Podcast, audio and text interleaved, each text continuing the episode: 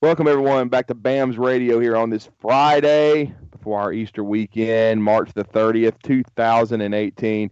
Coming to you a day later. Uh, we are now going to come to you on this Friday. I'm with Thomas Watts, uh, the wizard behind the curtain, and my co host, producer of BAMS Radio, and of course, our third amigo, William Redfish Barger, former Alabama offensive lineman, national champion in 1992, and of course, from 88 to 93, and uh, yeah, a key member of the Alabama Crimson Tide football program. Uh, and we always enjoy our, you know, being with our listeners on BAMS Radio. We've got a little bit of news that's now official. We talked about it on the show, but now you've got pen to paper, and uh, they have the signature. He'll be there in May. But Tevita Musika from San Mateo Junior College, the same one that Dominic Jackson, uh, of course, attended before coming to be before becoming a starter on a national championship offensive line at Alabama in 2015 at right tackle. He uh, attended the same JC. Tevita Musika has a cousin uh, that's going to be from the University of Washington. Uh, uh, you know, that is is going to be a first round draft choice at defensive tackle. He measured what, from what we understand, uh, a, a legit six two. Uh, you know, the weight is. I've heard all kind of reports anywhere from 320 to 360. Obviously, probably going to have to drop some weight when he gets to the University of Alabama, but he feels a needed interior defensive line uh, as Alabama missed on Bobby Brown and, of course, Malik Langham from Lee High School. And William, I know uh, he's a true nose guard, but again, uh, it's unusual to kind of find a quality guy this late in the process. Alabama fortunate. The young man had some academic work to do, uh, but Vita Vea, uh, his uh, cousin, is going to be a high draft pick for Washington. Seems to come from good football stock. A, a pretty good uh, late addition for the Crimson Tide to fill a need.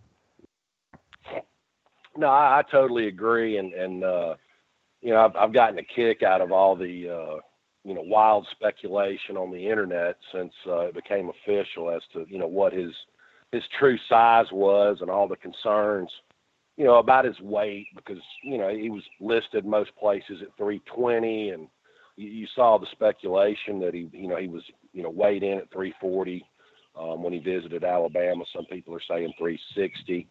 Um, and and it's funny. I, I I sent the, you know, again, this was from the, the picture that I used from last fall. Certainly, he could have put on some weight, but um, I sent a buddy of mine a, a picture of him last year standing on the sideline um, when he supposedly weighed 320 and, and you know put the side side by side comparison up of somebody that's probably on a on a light day 360 in Deonte Brown.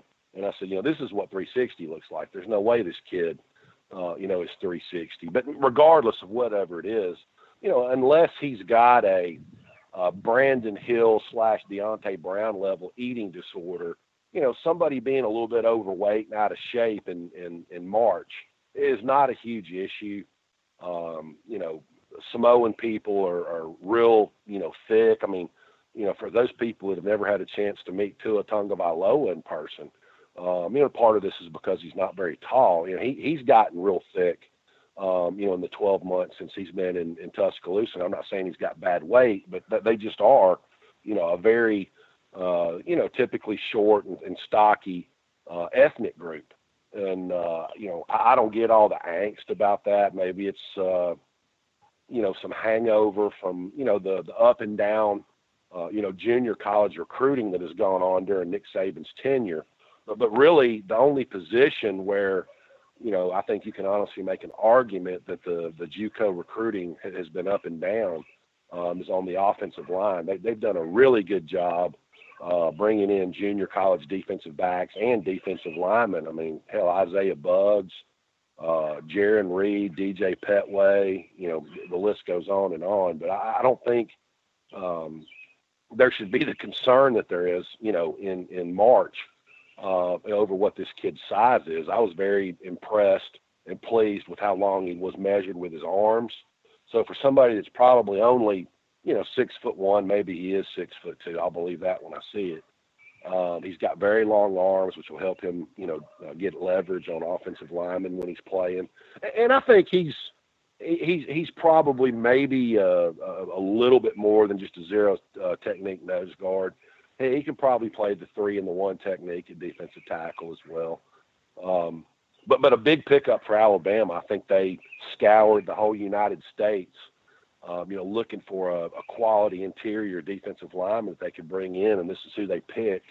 And uh, you know, Nick Saban and his coaching staff have proven, um, you know, that they're really good at identifying those type of players and bringing them in. So you know, let's wait and see what he looks like. Um, you know, after you know going through almost a full three months of the summer conditioning program when he gets there at the end of May. And I thought he made uh, significant strides last year. Matter of fact, I almost spit my sweet tea all over the uh, back of the seat in front of me when I went to this first spring scrimmage last year, the closed scrimmage when I saw Johnny Dwight. I had to check my my uh, roster sheet. He had changed numbers. I didn't even recognize him. He didn't play a lot last year, but when he did, William, I thought he did some quality things. Are we underestimating Johnny? Can he give them 15 snaps a game this year? Yeah, I think he probably could have done that last year. Um, and I think you've got another guy in Phidarian Mathis that can give him that as well.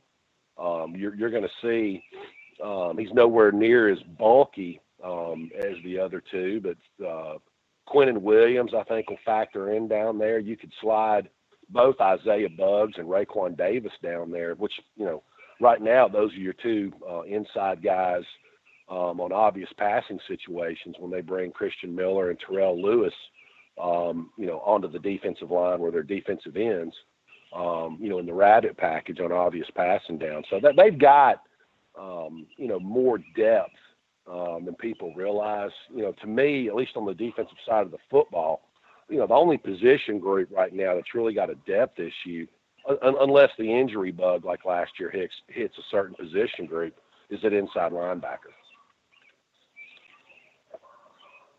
perfect segue there to uh, at inside backer. We've got to find out what's going to happen with Keith Holcomb, who's right now playing on the Alabama baseball team, starting in left field most games. William, he and Nick Saban have uh, decided that he will concentrate on baseball this spring. They will meet after the season to decide if he comes back. To me, I think they need him because he's experienced. He would provide depth. We know what happened with the injury situation a year ago. I did think it was interesting uh, when we saw Cecil Hurt earlier this week. I don't know if someone made you aware of this, but uh, Juwan Johnson, a uh, all MAC linebacker at Northern Illinois, 98 tackles, five interceptions, left the program to pursue a graduate transfer. We know Dylan Moses and Mack Wilson are very good football players and likely to be the starters. Could you see Alabama trying to attract someone like this young man to provide depth, even though I understand this is a very complicated defense. He wouldn't have spring practice to try to uh, uh, to you know ingratiate himself and and and and and you know learn the scheme. But even though it'd be a short sample size, might we see Alabama pursue a graduate transfer inside linebacker? Sure. I mean they've they've got the you know the scholarship to give away if they want to. But you know going back to the Keith Holcomb situation um, you know, I think it'll be interesting to see what happens uh, the, the rest of the the SEC baseball season for him. Um, you know, there's some you know some some rumblings behind the scene. You know, if he keeps up hitting the way that he's been hitting uh, throughout the the first part of the SEC baseball season, there's a chance that he's a you know a, a Major League Baseball draft pick in the the Major League Baseball draft in June. Um, and you know that might be the best thing for him uh, versus trying to juggle two sports. Um, you know, another thing that I think might play into the Keith Holcomb situation, or if they decide to make a run at Juwan Johnson, um, you, you've got you know one guy that's really stood out um, through the first part of spring practice. He, he's really kind of uh, made a move, so to speak, in, in Markail Benton, and they were very impressed um, over last weekend. Uh, the Moody kid um, you know, came in and they were very impressed with, with his physical stature as well. So, if you're asking me if I think Alabama is going to make a run at Juwan Johnson, I think it's certainly possible, but I think there's still a lot of moving parts involved um, that will influence that decision. Yeah, no question about that, and uh, we'll see. You know what happens from here, and uh, you know a lot of, like you said, a lot of a lot of it will depend on Keith Holcomb's performance he has uh, you know cooled off somewhat since that hot start, but again, he is a good baseball player. Uh, talked to Cecil Hurt about him. We talked. We uh, we were both in agreement that he's kind of a five tool guy. He's never really concentrated on baseball so we'll see, you know, how good uh, he does uh, for Alabama going forward. Uh, and then I think it's significant, William, because Markail Benton, you know, near the end of last year kind of got in the doghouse a little bit, but I know when he first got there, he impressed. They were able to redshirt him. He is going to be valuable this year. And if they go after a graduate transfer, uh, you know, Jalen Moody, as you said, impressed them. He was a Pete Golding find late, was going to head to Arkansas to play for John Chavis until Alabama got involved. But it seems at best VanDarius Cowan, uh, even though Nick Saban may have, you know, commented on him this week saying he's kind of been uh, out away from practice, concentrating on some academic endeavors because he missed some study hall and really I think was kind of in the still in the doghouse. We've already heard some other off the field things on Cowan. He seems to have a tenuous future in Tuscaloosa right now. Yeah, I would agree with that, and uh, I don't necessarily uh, think that it all has to do with uh, his study hall and academic performance. We'll have to wait. Completely agree.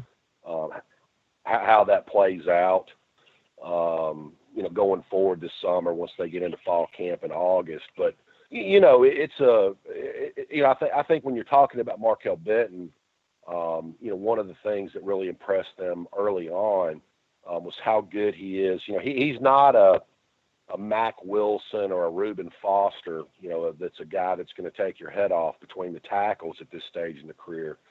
But what they really like about him and, and what they were hoping that he could grow into um, for the 2018 season is somebody that could come in um, on obvious passing situations in the nickel and dime package and maybe give Mack Wilson a blow.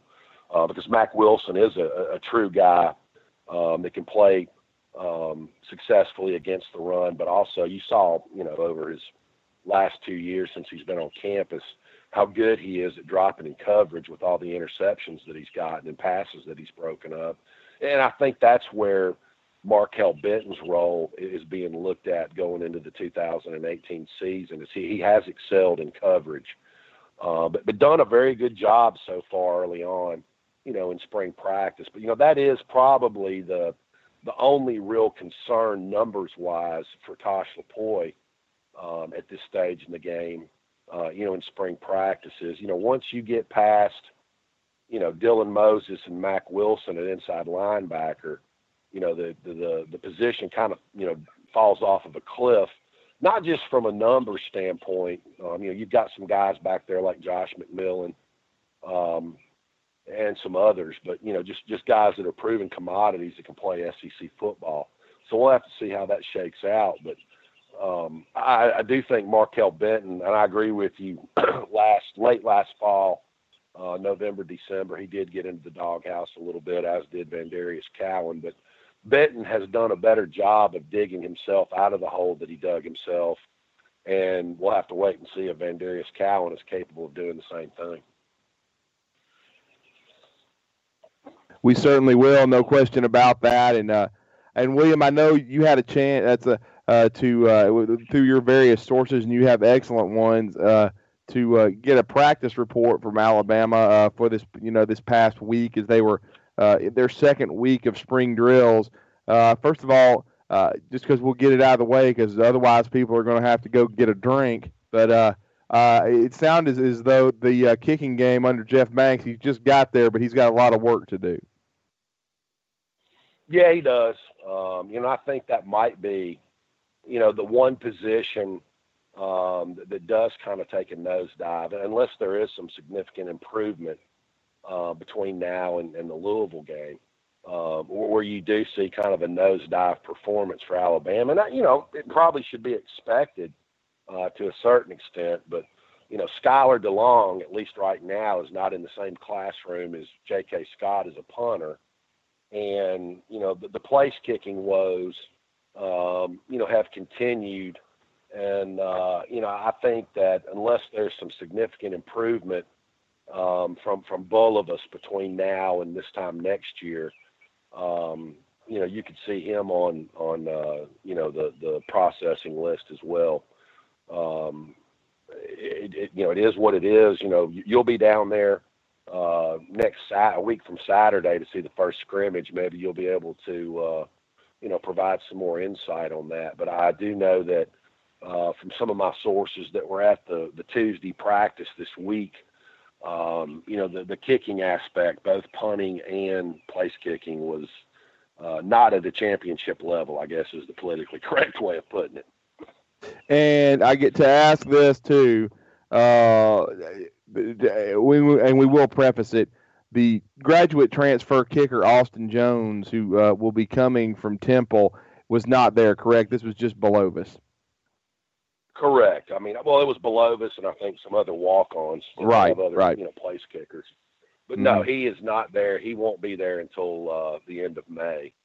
And okay. uh, and again, you know, I've seen a lot of players at various different positions, um, you know, that have you know struggled in spring practice, have come back in August and, and looked a lot different. But you know, Drew, we both talked about this, you know, last year, uh, you know, during fall camp when you and I both had a chance to eyeball, you know, that place kicking situation. I think you know a lot of us felt like uh, Bulovas was going to come in and you mm-hmm. know be the guy, and you know, he just wasn't ready or capable uh, last August. That's why Pappanastos had to be the guy, and, and you know he was he wasn't bad. I don't think. No, I mean, um, you know, I think I, I think you can kind of put the um, you know, the same label on him that you would as Jalen Hurts as a quarterback. I mean, he was adequate during the season, uh, but did have some key misses during the playoffs and, and the national. That's what did it. Game. Yeah.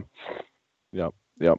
A matter of you know, we'll see. I mean, it's it's it's something that you know certainly isn't new to uh, you know Nick Saban. Since Leigh Tiffin, I mean, I think the the place kicking uh, position erratic. has been a crapshoot. To, mm-hmm. to, yeah, erratic to say the least. But mm-hmm. you know, we'll see what happens. Um, you know, it's it's something that you know they're so good um, on both sides of the line of scrimmage. They've got so many good skill players. Uh, you know, both veterans and newcomers. Um, it's a very, very good football team. Um, I, I don't think that you know not having a, a dominant punter or a dominant place kicker is going to you know, bounce them out of the playoffs for 2018.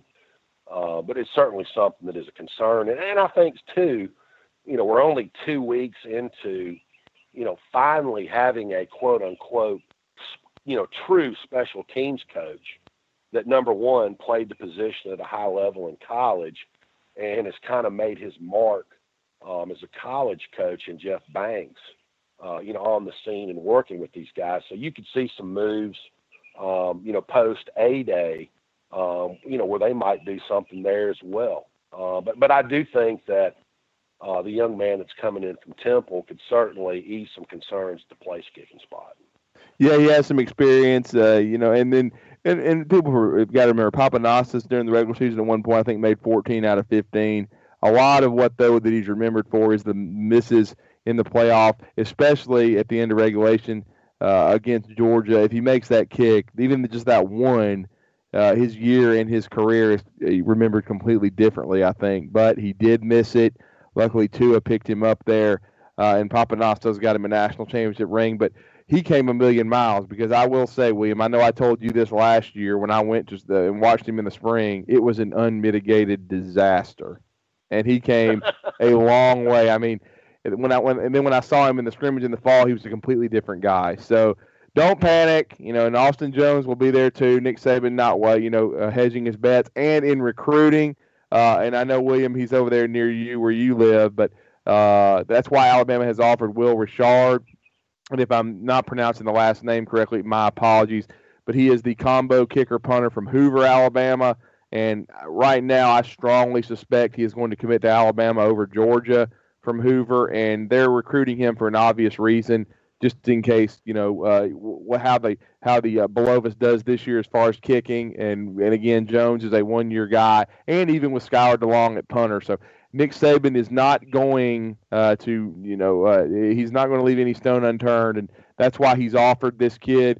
And a lot of people think that he's a five-star talent, and uh, he's got a lot of great offers from a lot of Power Five schools. And I think Alabama has probably positioned themselves the strongest in his uh, recruitment due to Jeff Banks. Yeah, and I would agree. I mean, and, and you know, also, you know, it's, it's no secret that uh, you know anybody that's seen Will Reichard, you know, driving up and down Highway 150 in Hoover over the last couple of years, uh, he does have some uh, crimson decorations on his pickup truck. So um, I, I don't really know, you know, for you know the 2019 recruiting class. Uh, you know, what is the worst kept secret in college football?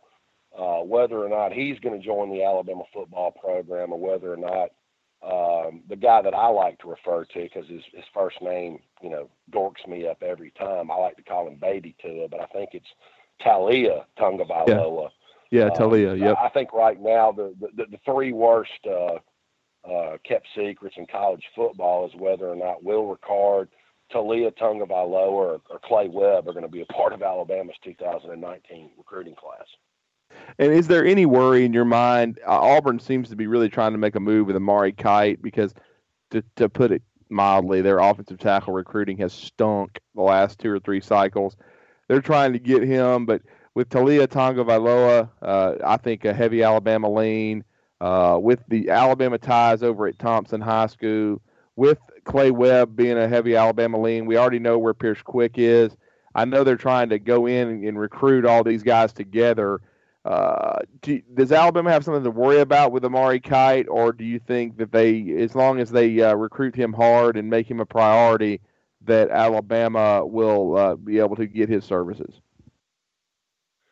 I mean, I, I think the only way that that wouldn't happen is uh, uh, Drew. You'll know the guy. What's the the five star kid from either Virginia or West Virginia? Yeah. Um, uh, yeah, I'll have to look that up. But I know exactly what you're talking about. He came in uh, this past spring, uh, this past uh, during not, the football it's not season. Darnold or Darnell, right? something close to that. Right. I mean, I would think if they, you know, they they you know neglect him to the point where they go after the kid, um, you know, up on the East Coast, who is also an elite prospect. I, I personally think that Amari Kight is a five-star talent. I think probably if anybody knows what they're looking at, you know, between now and, and this time next year, he will be a, you know, labeled a five star by at least one recruiting service. He, he's a, uh, you know, he's a young kid, but you know, I've met him before, Drew. He is a legit six foot seven, um, a big kid uh, in his lower body. He still could use some upper body development, which he'll get at Alabama. Um, but I think he's more of a right tackle versus a, a left tackle. Um, but, but he is, you know, a, a you know a guy that grew up an Alabama fan, and you know you've got you know former Alabama players over there involved in that program like Thomas Rayam, Simeon Castille. Uh, don't let anybody tell you anything different. Their head coach Mark Freeman um, is an Alabama guy as well. Uh, but but I expect him to be a part of the Alabama uh, 2019 recruiting class, no doubt. And uh, let me uh, get that name for you uh, from Huntington, West Virginia, Darnell Wright. Uh, six Darnell five. Wright, that's him. Yeah, yeah, you yes, you and, had and it. I think Alabama's I think Alabama's biggest competition for him is Georgia. You know, that's mm-hmm. a, a, Nick Saban, Kirby Smart battle there. Um, but he, he, is very good. but you know, I, I think you know right out of the gate, you know, you know, Clay Webb, Pierce Quick, Amari Kight. I think all three of those guys, two of them are already rated five star prospects, but I think that's the the deepest. You know, since all all three of those guys are, are rated, you know, close to the top of their positions, that's the deepest high school um, offensive line class I've seen coming out of the state of Alabama in a long, long time. Um, mm-hmm you know, I, I expect all three of those guys to be a part of Alabama's recruiting class. Um, and, and, you know, you've got a, a, guy that can, you know, really excel at center or offensive guard, um, and Clay Webb. Um, you, have got uh, Pierce Quick, who, you know, doesn't necessarily, you know, he's the opposite of, you know, looks like Tarzan, plays like Jane. Right. He looks like Jane, plays like Tarzan at this point, if you look at him from a physical standpoint doesn't look like somebody that spent a lot of time, you know, in the weight room, Drew. But when you watch his film on Friday nights, you know, he kills people. Um, so you know they're they're in a good position there. Um, but you know, I think you're going to see. Um, you know, Pete Golding is already wrecking stuff down in, in Louisiana and Mississippi. Um, I think the state of Mississippi is actually deeper uh, than the state of Louisiana, which is you know kind of top heavy at this point. There's a lot of great prospects down there, but the state of Mississippi for this class, especially at the defensive line and linebacker positions, is loaded this year. And uh, Pete Golding is always already causing problems down there. Um, you've already seen where Jeff Banks, mm-hmm. um, you know, is getting the the number one outside linebacker, defensive end, however you want to look at him, uh, is coming to visit next week. Some people, I think, two four seven might even have him as the number one player in the country. Uh, but but I think you'll see the the dividends from uh, the off-season coaching hires that Nick Saban's made play out into this recruiting class.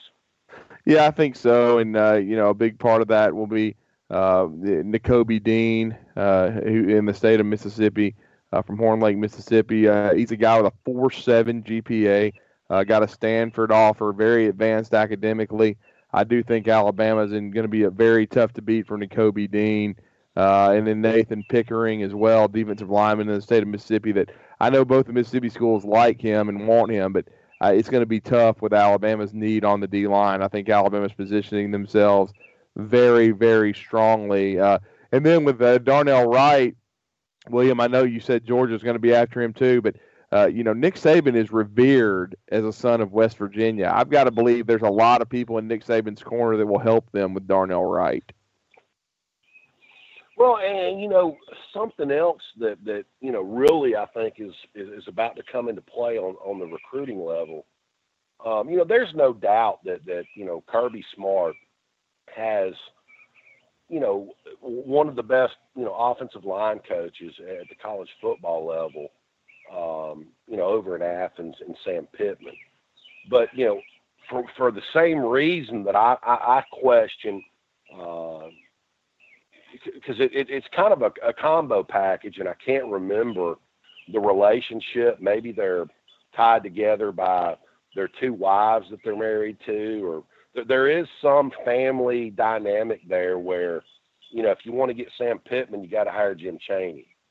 Um, but, you know, if, if you want to go back and put the blame on somebody besides Nick Saban in the national championship game for not starting Tua Tagovailoa, um, which I think that would have been a 41 to 14 beatdown had he started that game. Uh, but there's a lot of people that think that Sam Pittman, um, you know, is currently, you know, the top offensive line coach in college football. There's all kinds of rumors. If you go to the the Georgia boards where, you know, their moderators have their fans thinking they've got a chance to get Clay Webb and they have no chance to get Clay Webb. But you know, Sam Pittman, to me personally, creeps me out. I mean, he looks like you know John Wayne Gacy without the face paint on as a clown.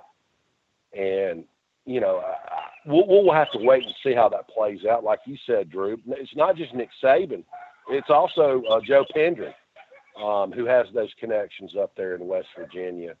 Um, and if you look at the track record between the two programs, um, you know, Alabama can make a claim under Nick Saban um, since 2007 that they're O line U for the NFL draft. Um, and, and, you know they've got a guy that's currently on the team that's going to be a top 10 draft pick. Um, I don't think he's going to come out early. I think he's going to finish his career out there in Jonah Williams. Uh, but they've also got other guys there um, that'll be draft eligible.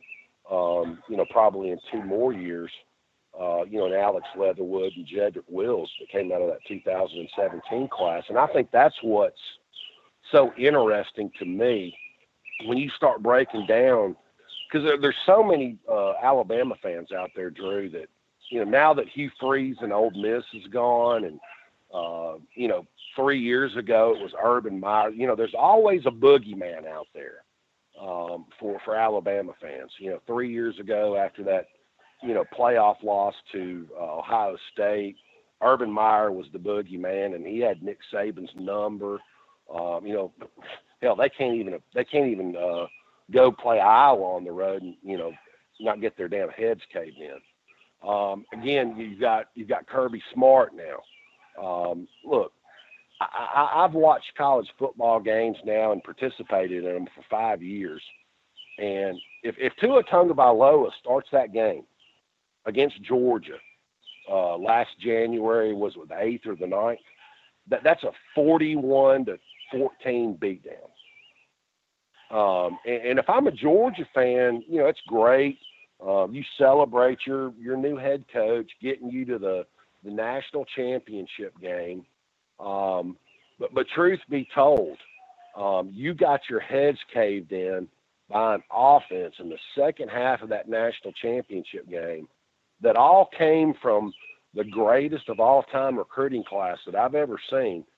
Um, let, let's let's don't forget about the fact that they got embarrassed in the second half by an offense that had six true freshmen playing on it in the second half versus Georgia. And of course, the Georgia excuses are, well, we got to wait for the Mark Richt, you know, crappy recruits to filter out. There's not a lot of crappy recruits. I mean, Roquan uh, Smith, uh, you know, is one of the top inside linebackers. There's people that are projecting Lorenzo Carter uh, to go in the first round. Uh, you can say what you want about Mark Richt, but he he was not a crappy recruiter. Um, he was a crappy manager of a big time college football program. And I'm still on the fence on whether or not Kirby Smart is ready to. He can go out there and sign number one recruiting classes, but I'm on the fence as to whether he can manage one. I completely agree with you about that with Kirby Smart. And I, I've kind of been known for a hashtag now when I get on Ryan Fowler's show uh, in Tuscaloosa because I always uh, I always say Kirby Freeze. I mean Smart because I mean because of the some of the shenanigans that he's been trying to pull on the recruiting trail. And you know they've they've gotten some great players, but I, I agree with you. In, in in some ways, Hugh Freeze couldn't uh, manage his program either. We saw what happened to him, even though they were bringing in great players at Ole Miss, and he crashed and burned. Is Kirby Smart going to crash and burn? I don't know, but he's going to have to handle a quarterback situation of his own uh, with Jake Fromm and then Justin Fields. He's promised a lot of people a lot of things, and I want to see uh, if the, as I call him, the peckerhead in Athens can handle everything because he's going to be a big favorite next year. He's going to have a lot of targets. Uh, you know, everybody, you know, hunting Georgia. I want to see what Dan Mullen can do at Florida, and it's going to take a couple years. But what Jeremy Pruitt can do, and I know you've already talked about this, William, but it looks like Jeremy Pruitt's already starting to make some waves in recruiting. Well, I think if you just break it down from a geographic area, Drew, um, you know, the SEC East has, you know, since the fall of Phil Fulmer, um, you know, in the early 2000s, you know, the SEC East has kind of been a, well, you know, the, the SEC West has dominated them when it comes to SEC championship games. But if you look in that geographic area, um, you know, and again, you know, Kirby Smart will put a good product on the field every year um, if he keeps all the in-state talent home in Georgia. But look at look at the geographic area that they have to recruit against. You've got Dabo Swinney at Clemson. You've got Will Muschamp in South Carolina. You've got Jeremy Pruitt up in Knoxville that has a assistant coaching staff that is littered um, with former Georgia coaches, and he just added probably the guy since Rodney Garner was the recruiting coordinator at Georgia, John Lilly, uh, to Jeremy Pruitt's staff. And I can promise you this Lilly was added as an off the field extra in Knoxville. And I can promise you by this time next year, he'll be on the field um, where he can be a recruiter. And you've got, like you said, Dan Mullen uh, down in Gainesville, uh, uh, Willie Taggart at Florida State. You know, things are fixing to get ramped up on Kirby and uh, you know we'll see how he responds. But to me, I, I think that you know people pay so much attention to this, and I do think it is a legitimate argument. But half the battle, you know, people say that you know Nick Saban wins because he signs the best recruiting class every year. But but let me tell you something. Nick Saban won a, a national championship.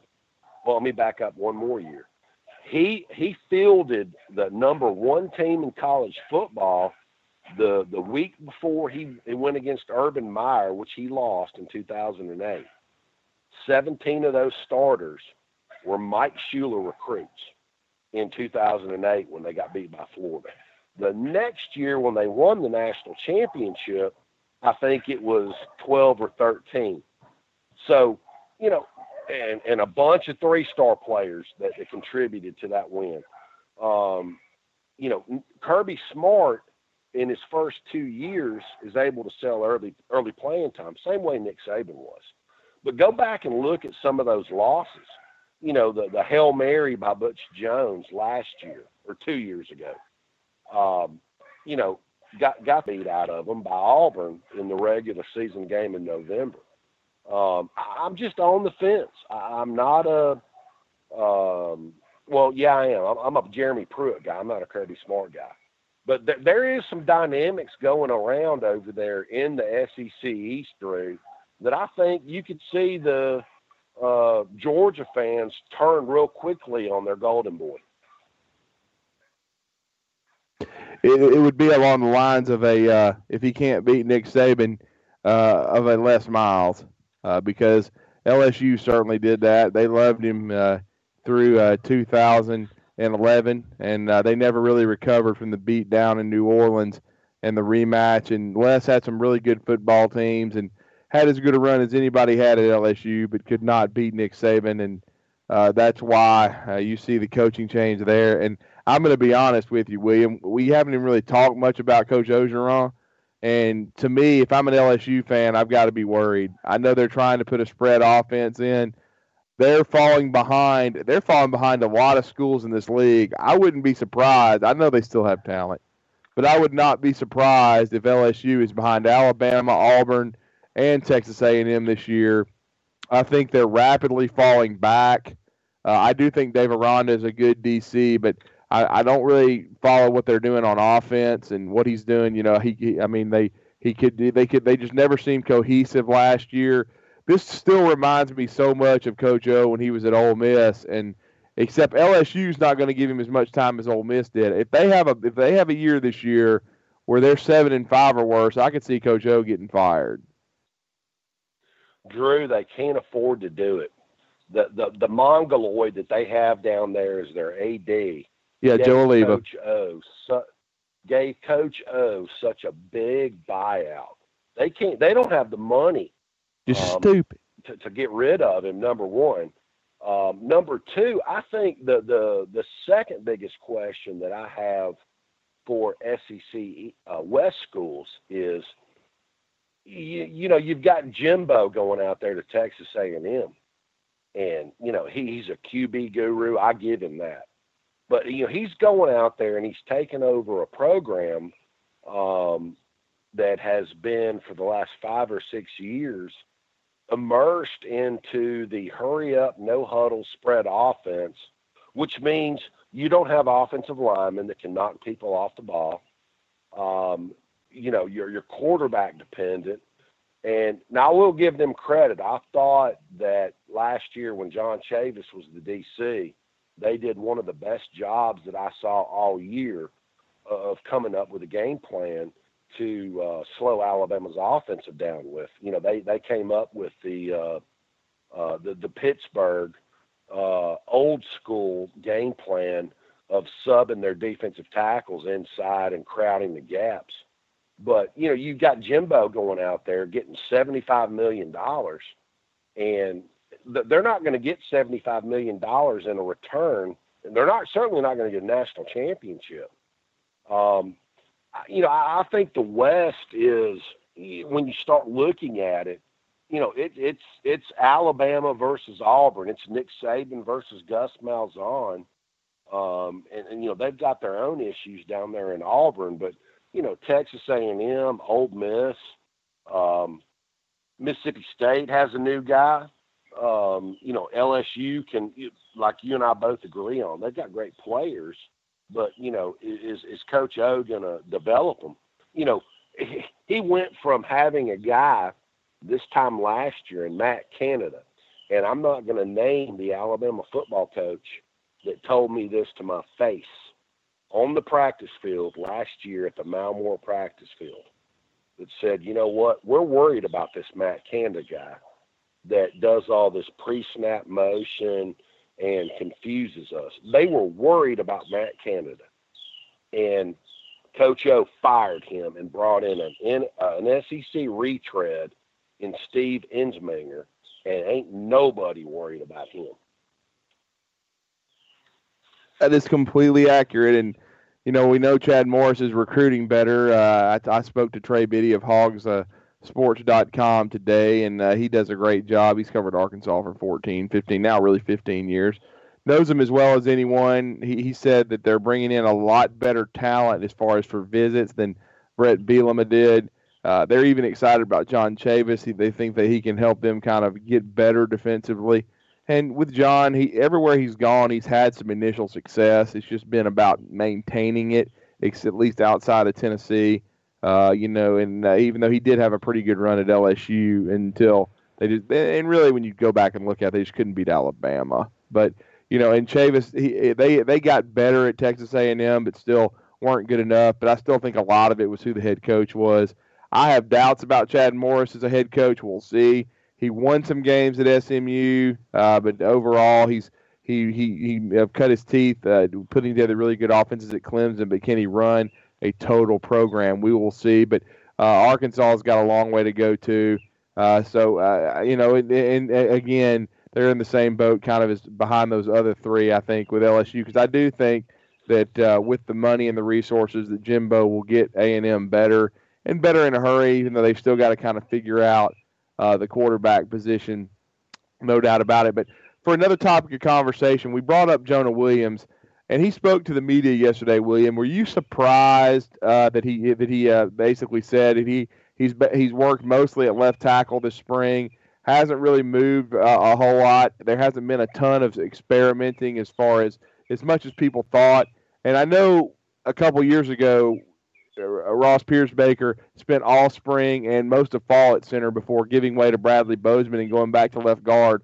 But do you think we're going to see Jonah Williams experiment at all inside, or does uh, or, and and give Leatherwood a chance to get on the field, or is this a thing where Leatherwood is just going to have to bide his time? You know, Drew, I, I will say this, and, and, this won't be popular. It certainly won't be popular with you, but but it, it's true. Um, you know, there there's so many people out there that saw Alex Leatherwood come in relief uh, for Jonah in the national championship game, and they felt like that Alex Leatherwood earned a starting position based on what he did after Jonah Williams went out of the game. And again, this won't be popular, um, and it's going to have to you know, it's going to have to play out on the practice field this fall. And it's going to have to be played out on the practice field in August. Um, what what Tua Tagovailoa did in the second half of the national championship game.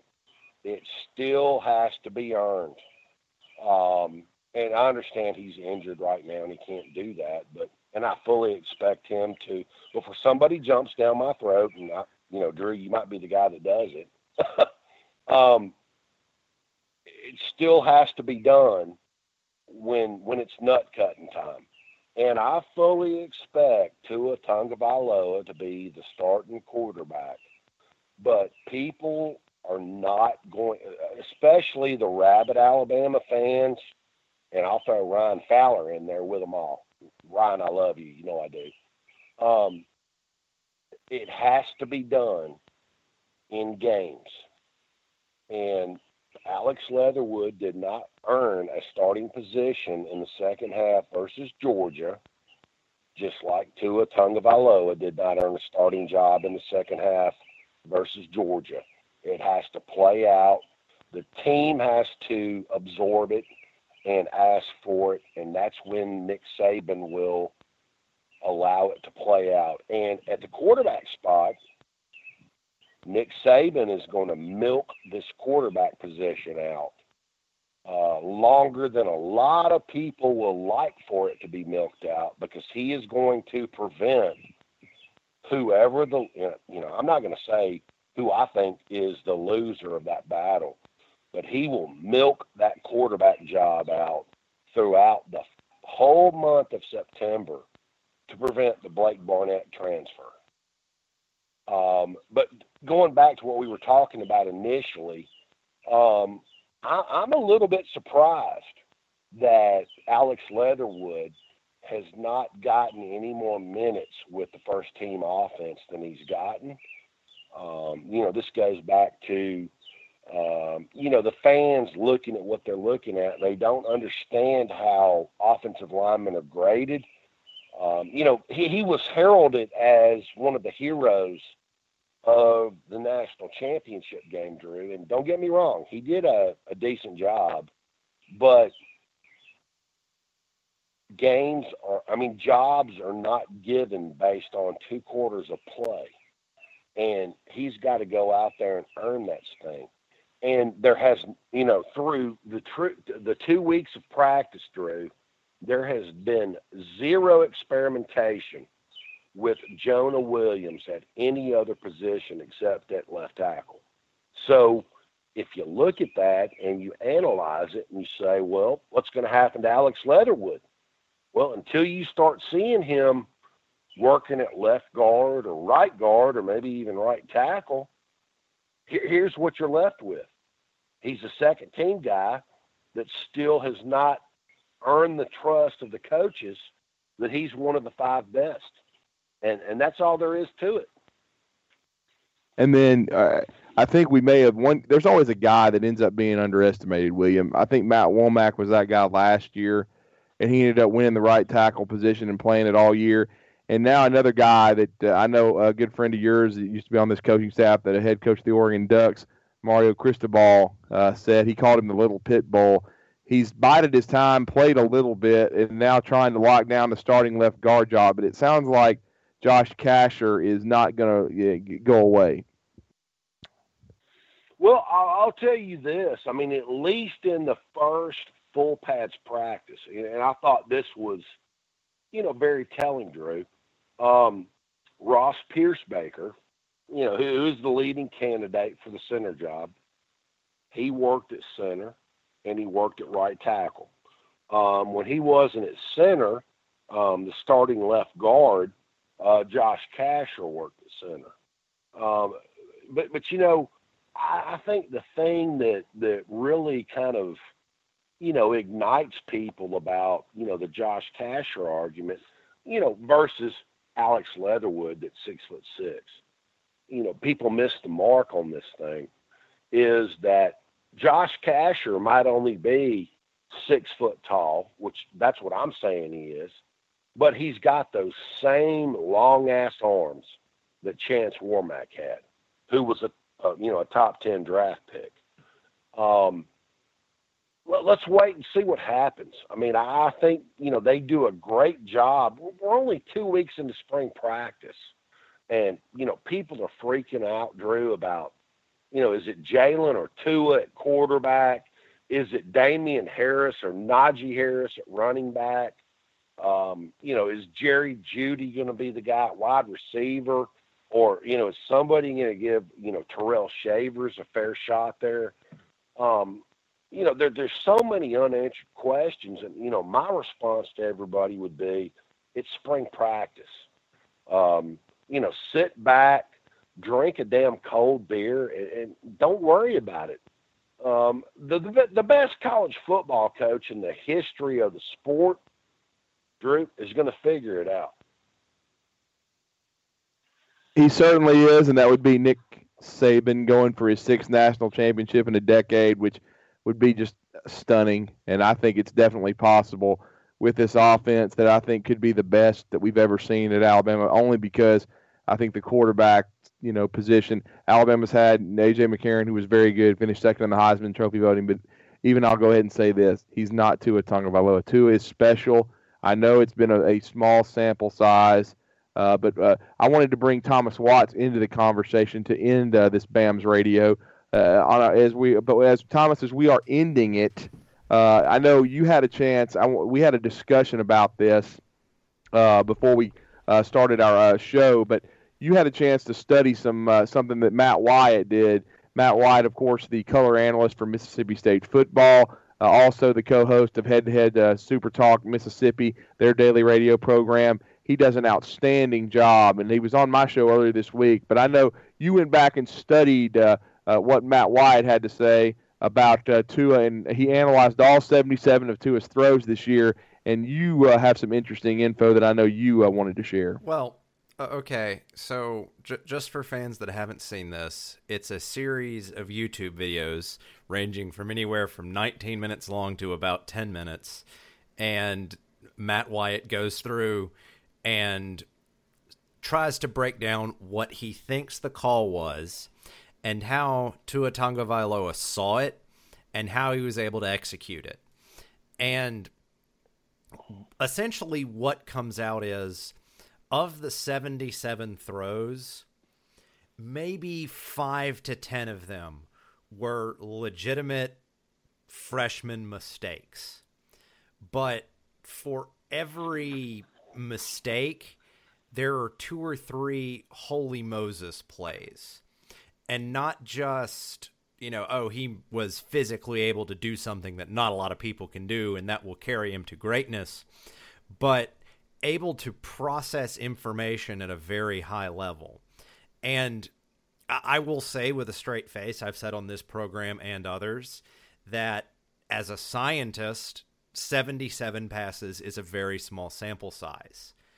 But I will also say with a straight face that breaking down those 77 passes does lend credence to the argument, Drew, that you have made. And I've told you to your face and on this program that I, I'm not on board with yet that Tua Tagovailoa is going to be legendary.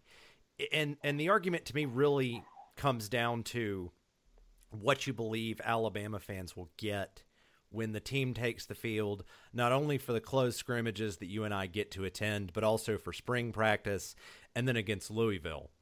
And the argument goes something like this. If you assume that Tua Tagovailoa continues to just do the stuff that he showed in those 77 passes, Alabama's going to be really tough to beat. And I had that shown to me in spades as I reviewed this probably hour to an hour, hour, hour and a half, maybe two hours of video. I actually did it today over a cup of coffee. My advisor wanted to shoot me, but um, anyway, I, I digress.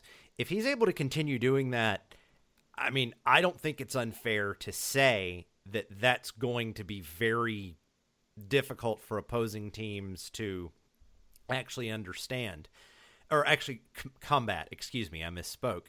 Now, let's play the what if game what if Tua Tagovailoa is able to gain more control of the offense and be able to audible and kind of do the pseudo Peyton Manning thing where he knows what's happening before it's happening is able to anticipate it.